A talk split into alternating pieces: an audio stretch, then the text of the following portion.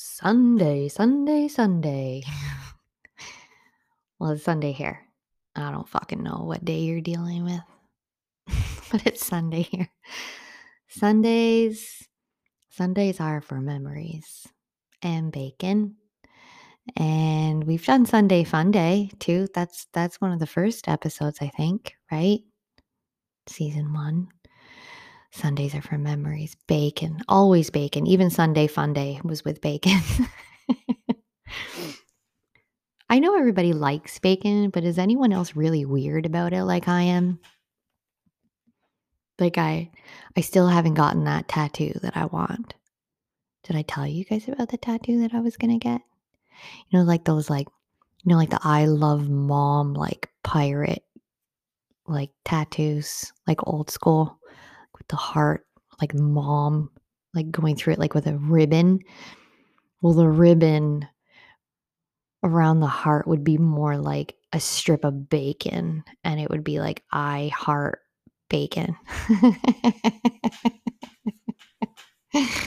or maybe it's just because I talk about how much I love bacon so much that I feel the need to continue and to just grow my obsession and my admiration and to display it because I want people to think it's like a novelty now, right? It's like a part of me is like, oh, Jazz, she fucking loves bacon. It would not surprise me if that was where my mentality lied. Anyways, why do I love bacon? I am convinced that my love and obsession with bacon 100 1000% originated from memories and pure nostalgia growing up. Like the smell, the process. There is a process you should learn. If you don't already know, I will teach you the art. There is a skill of cooking bacon. It's almost like a meditation process, right? The smell, like the tradition of my dad in the kitchen, black and white, like fucking two by two TV in the corner, the Stooges, and bacon. he would have a time. Sometimes there'd be music all the way out in the living room. That would be on too. So it'd be the big living room where the music was, and then the giant dining room in the middle, and then the kitchen on the other side of the dining room. Like, but the and so the music would still just kind of like carry through. He would still have that TV on. And that little galley kitchen held the vibe. Like you could cross over, like you would feel it. You would cross over into a different world, like going in and out of the open doorways. Like you could hear him. You could always hear him laughing to himself or chatting, you know, about who knows what to whoever was in the kitchen with him or not. Like the kitchen, if we had company or family over, the kitchen was always packed beyond capacity with him cooking. You know, when we had company and the conversations that were had in those times. If you were there, you you know. And that's definitely a memory that you'll never forget. Like if you think for a moment you think for a moment about your personal life and you your past or now and a kitchen there's always going to be a specific kitchen that pops into your brain first. There usually exists a memory for each of us that recalls a kitchen and a kitchen and the light in the kitchen. It's different. It's the kitchen the the light in a kitchen is different right? That light stands on its own in my own personal memories. Everyone remembers the light that came in through the kitchen windows on a sunday morning. And our kitchen was definitely no exception. If you were ever company in our home you knew the rules of johnny's kitchen. Anything goes as long as you're willing to wait for it.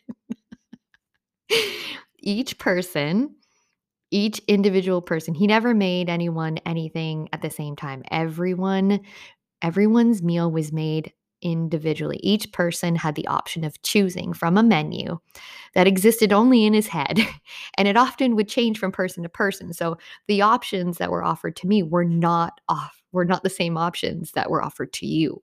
he he fucking thrived off that shit. I can hear his chuckle at this moment as the dish was selected.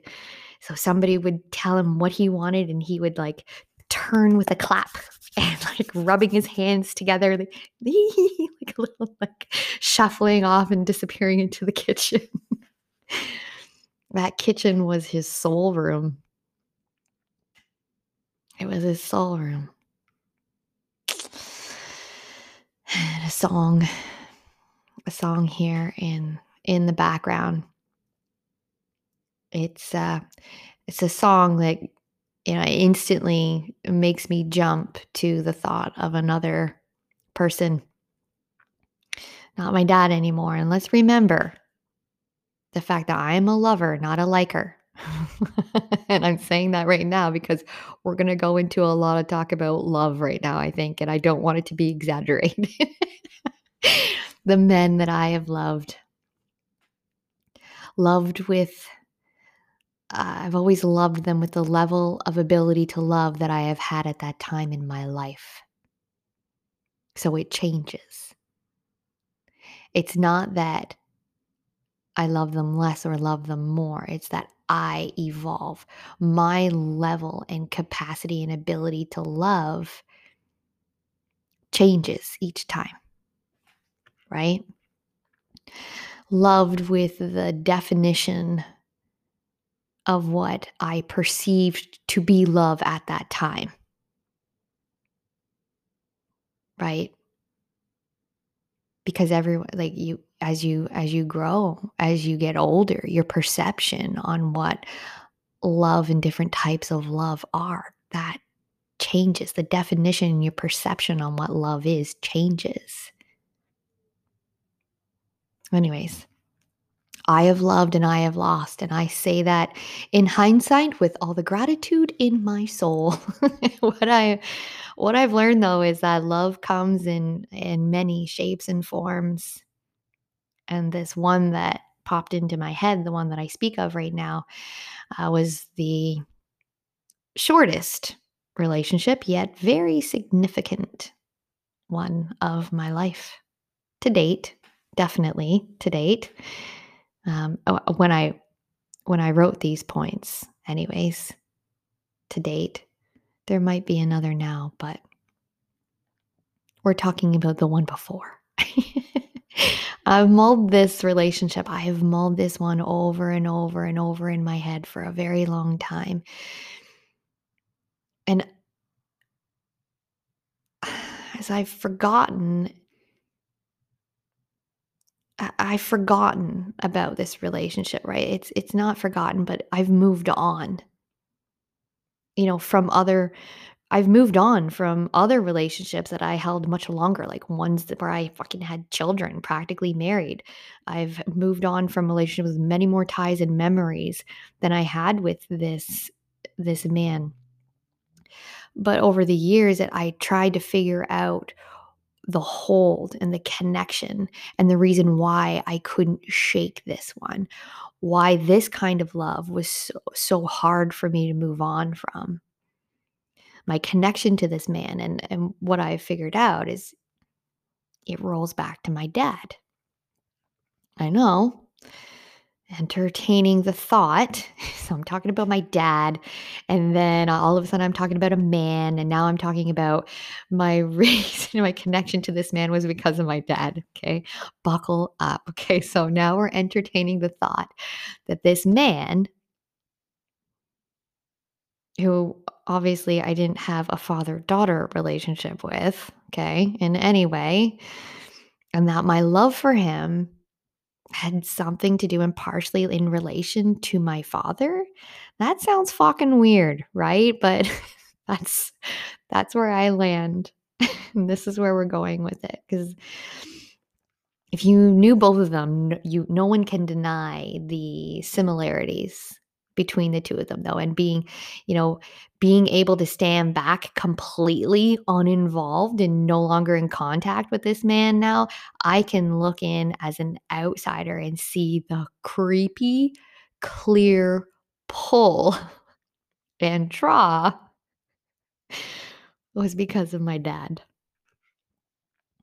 The humor the their posture, their like just, you know, physical attributes, the constant irony of something always going wrong when they started a project and the way that it always worked out, but only if they took the long hard road to the finish line.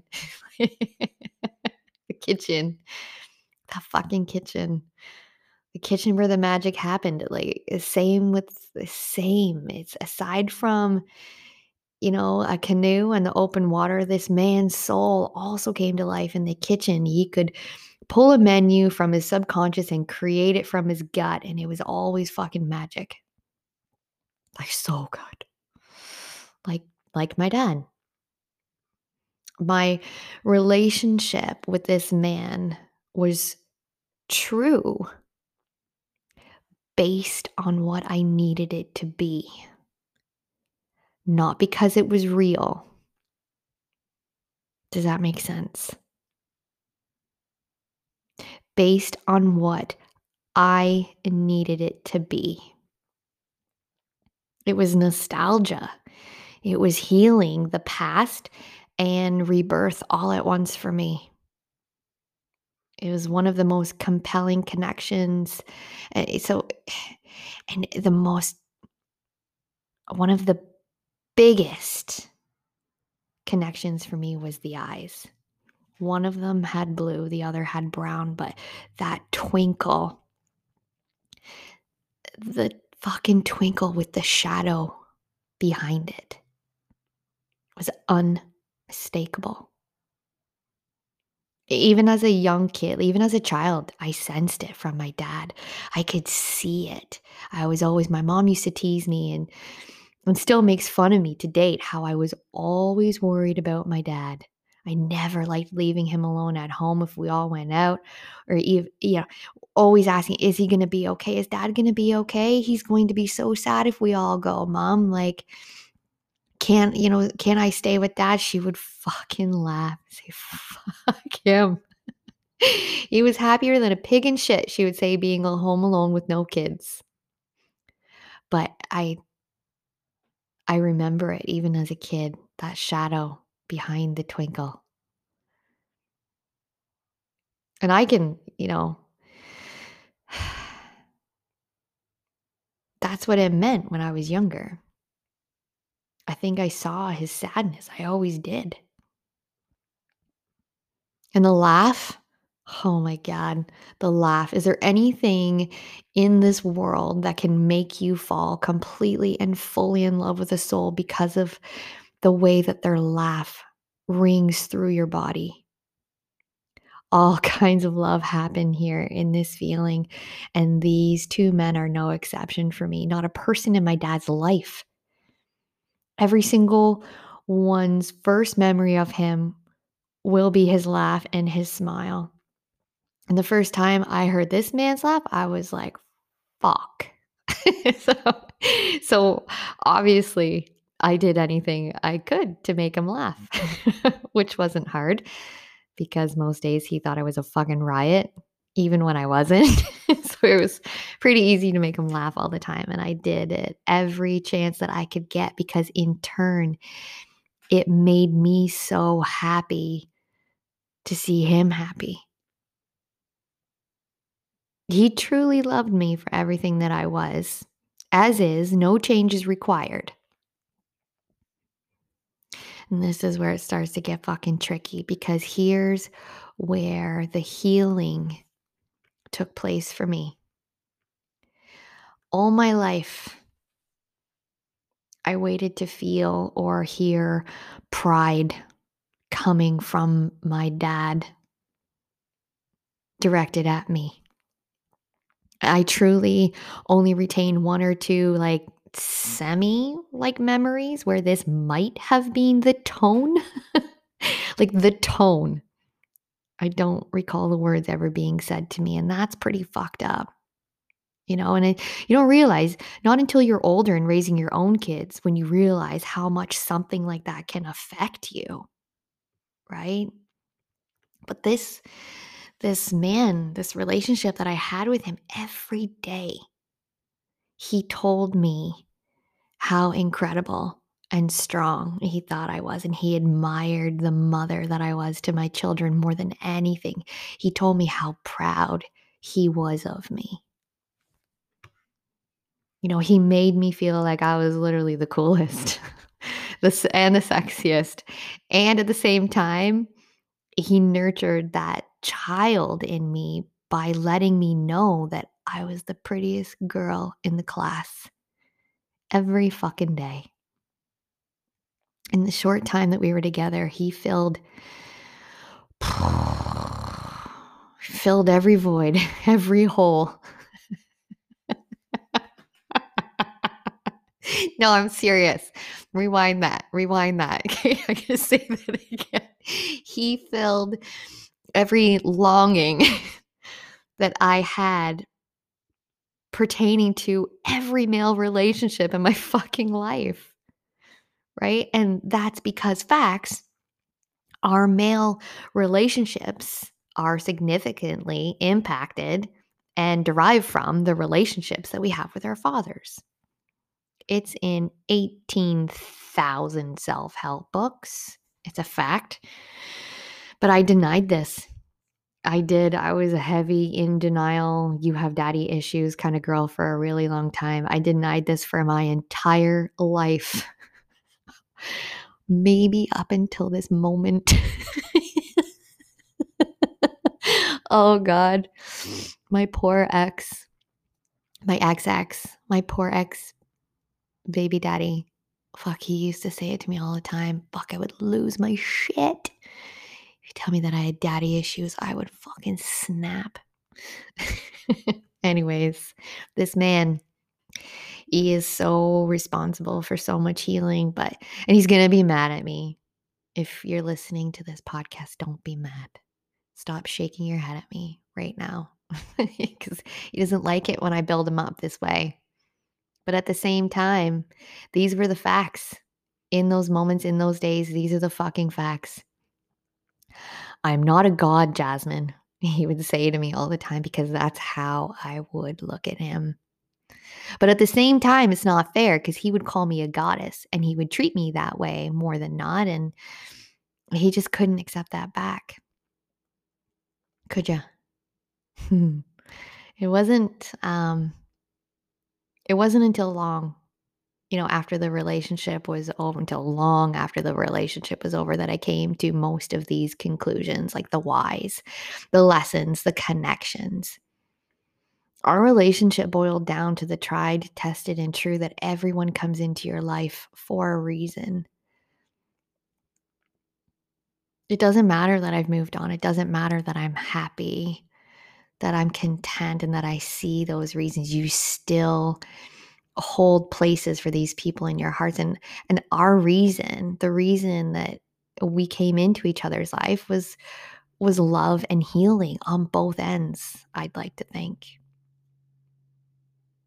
everyone who comes in and out of our lives makes and has an impact on who we are as individuals. Obviously, some more than others. Like, I feel that way about my parents and my children, and a very few certain souls in my life. He's one. When it was done, when I finally realized it was done, I fought for closure for a really long time. I had difficulty in releasing that attachment to him for all the reasons that I've listed, that his relationship was so fucking important to me. But that need for closure, I know now, like I now know the reasons why it was purely driven by my ego it wasn't because of the love or that I needed him. It was because of my ego and my past trauma of losing my father the way that I did and how much they resembled each other. And that they were the same Losing one meant losing the other, and keeping one meant keeping the other. And I remember calling my sister one night, unable to speak between sobs. Unable to fucking speak, I told her. In between, I was like, when it fucking hit me, I remember her sitting very patiently on the other end of the phone because I just called and this I just cried probably for like 3 minutes straight and then I was like, "Hi." Anyways, that I thought it, it came it came down to me, it hit me. I thought that if I could keep this man and save this man, then I could save our dad. And then I couldn't do it without closure because my subconscious identified them as the same. I held them so closely linked to each other. I was like, fuck that. Am I doing that shit all over again? So I grasped and I squeezed and I held on with everything that I could, everything that I had. Like mauling and smothering their existence, like in my hands. like George from Looney Tunes comes to mind. But then came like the understanding that that connection will be with me for life. That I didn't need to strangle them and force them to stay in order to hold them with me through my life. In reality, releasing that strangling hold on both of them, releasing them was my moment of truth. Because, you know, I would not be here. This version of me, we would not be speaking, living this truth without the death of my father turning my life upside down and shaking that shit up. And I'm not sure that this book or this podcast, this, it would not be being written right now if I hadn't met this man. All those moments that I talk about wishing that I could have with my dad, the debates, the conversations, the mulling over certain topics, I had them with this guy. But his points, his viewpoints, his head shakes, his laughs all rang true to literally what my dad's would have been. That's closure. I've spoken in the ways that he healed me and parts of me, and I didn't even know were broken. I met him in my prime, so I thought I was, but he saw more. And he brought out this version, this woman inside me that I forgot existed. And he pulled her out and he let me fall in love with her, with myself. And he made sure that me, myself, and I were fucking madly in love with each other before he let me go. There's. Uh, there's a tale of Odin, the great Norse god. It's one of my favorites. And he would he would uh, come to Earth from Valhalla to empower women when they needed reminding of their goddess forms and powers. And these the Norse women were worshipped for all of their influence and powers of healing and fertility and growth and nurturing the children and the crops. If they're women, when the women had lost their confidence, if the women were weak, so were the sales, so were the crops, so were the number of children they would bear. So Odin would appear and he would ravage these fucking women. He would embody them with their with supernatural like sexual experiences and hypnotize them with his tales and stories of gods and goddesses which they were born from and when they stood tall with all that lust again in their eyes for life, then he would leave. He would come in the form of a messenger and a healer, and then he leaves. But he holds that sadness in his eyes. They say that he had a sadness in his eyes, for he loves them all, but he can never keep them and he can never stay. I'm not a god, Jasmine. he would say. but he would call me a goddess every day. Like I said, there was a point in my life where I never thought that living, breathing would be possible without either of these men in my life. Yet here I fucking am, grateful and once again throwing feelings at another man. A new kind of something that I've never experienced, a new perspective on what it really means. Like this, it's a different level of companionship and passion like I've never known. And it makes me feel like I'll never need another for my lifetime. But you never know, right? All I know is that I'm loving this man like I've never lost before. And I can do that because I see the lessons, because I choose to see the process. Let's break here, guys. I need to fucking process. We'll talk soon.